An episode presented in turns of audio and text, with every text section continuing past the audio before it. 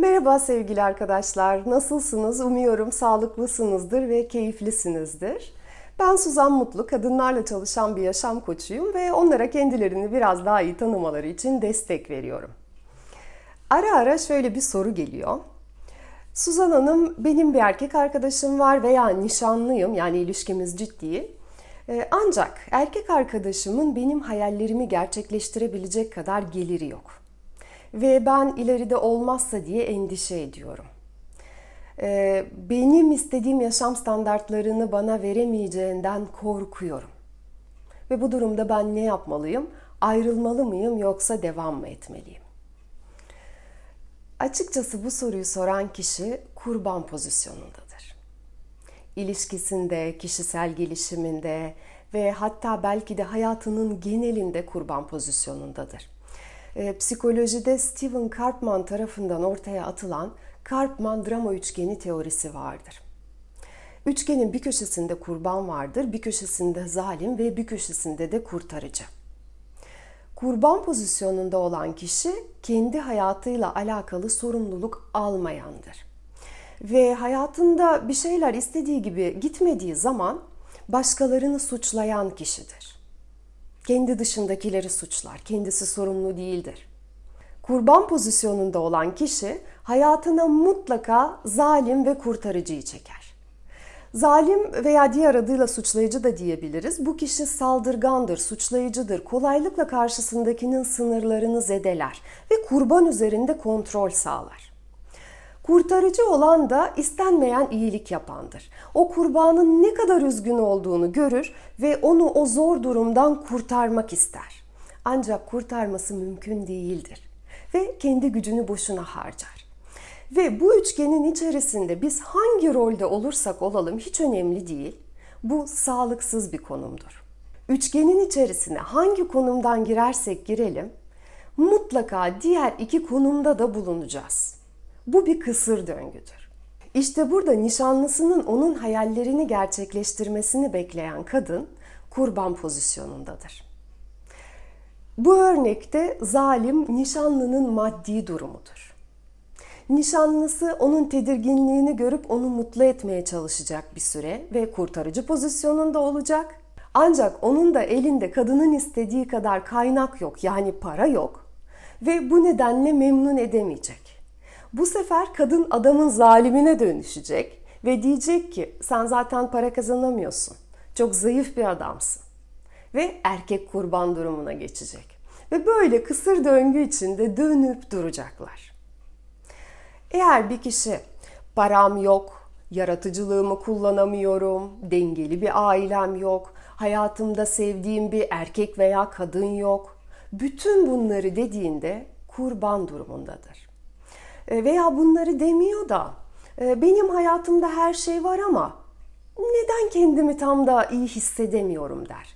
Veya bir mutsuz gibiyim ama neden anlayamıyorum. Bunu söylediğimizde de gene kurban pozisyonundayız. Bunun aslında çok basit bir nedeni var ama oldukça göz ardı ediliyor. O neden de şu, bunu söyleyen insanlar bir noktada kendi hayatlarında olan biten olaylarla ilgili sorumluluk almayı bırakmışlar veya bazen hiç başlamamışlar.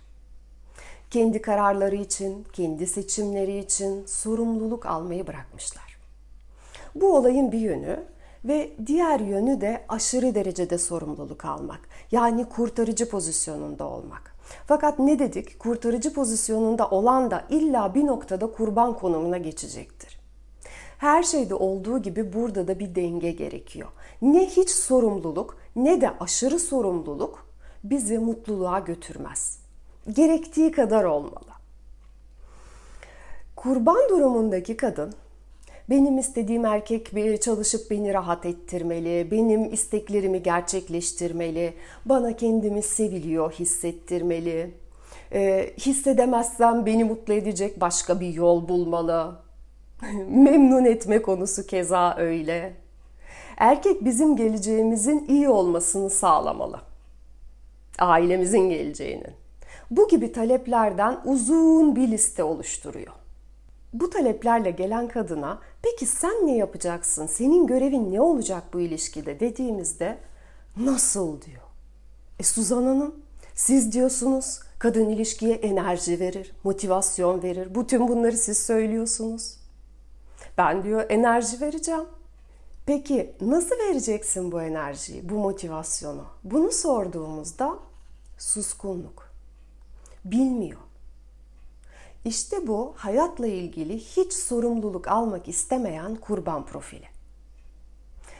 Ee, bir de diğer uç var dediğim gibi. Bu uçtaki kadın da hayatına hiç erkek için alan bırakmıyor. Her şeyi kendi yapıyor, çalışıyor, çok girişken, ihtiyacı olan her şeyle kendisi ilgileniyor. Hiç yardım almadan ulaşabiliyor istediklerine. Tek başına ailesine bakıyor. Hayatındaki her şeyi hallediyor. Fakat yakınlık için, kalp açıklığı için, erkekle işbirliği yapmak için hayatında yer yok. Bahsettiğim her iki durumda uçtur. Her iki durumda da biz kurban durumundayız. Ve hayatımızdan bu, bu konumlarda olduğumuzda hayatımızdan tam anlamıyla memnun olmamız mümkün değil. Biz kendimiz için altın dengeyi bulmalıyız. Peki neler yapmalıyız? Kendi durumumuzla ilgili sorumluluk almamız gerekiyor. Bizim anlamamız gerekiyor ki sevinçli olduğumuzda da, üzgün olduğumuzda da, eğlendiğimizde de her ne durumda olursak olalım bu bizim kendi kişisel sorumluluğumuz.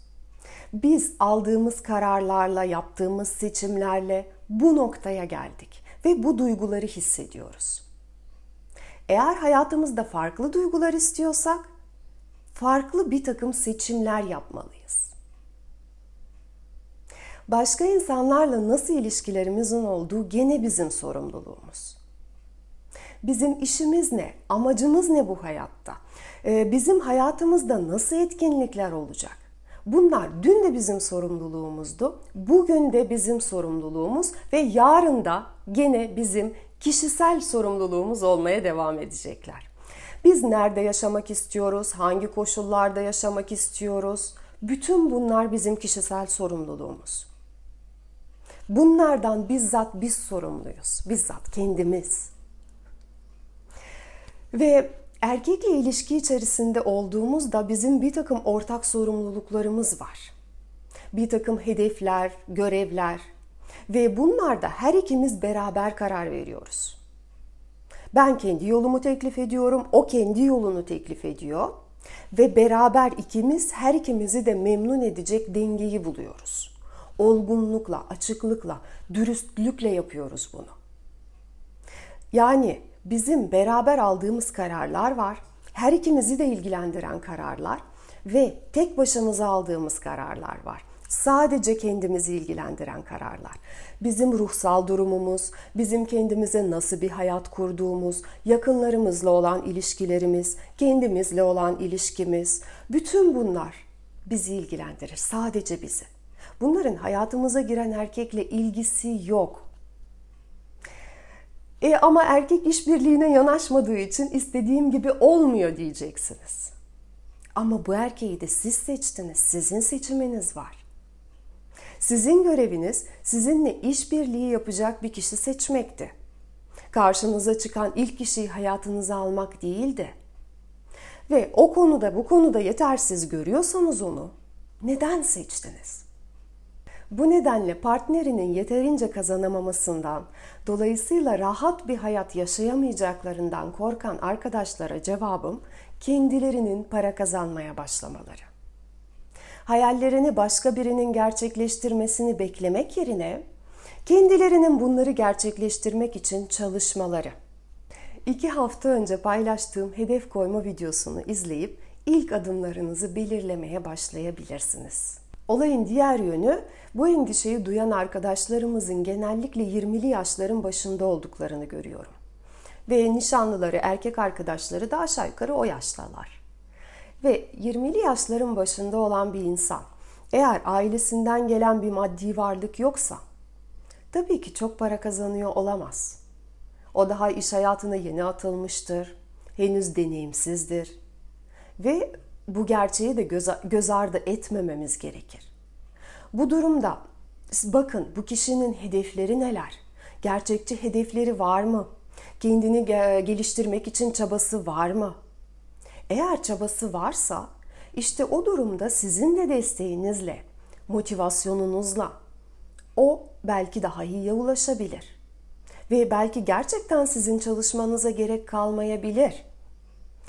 Ancak destek sadece talep etmekle olmaz. Bu desteği nasıl vereceğinizi biliyor olmalısınız. İşte o zaman erkek sizinle kazandığı parayı kolaylıkla paylaşacaktır. Bu konuyla ilgili çok eski bir videom var. Kadın ve erkek ilişkide yer değiştirirse ne olur? Ee, bu isimli video. Ee, linkini de paylaşacağım.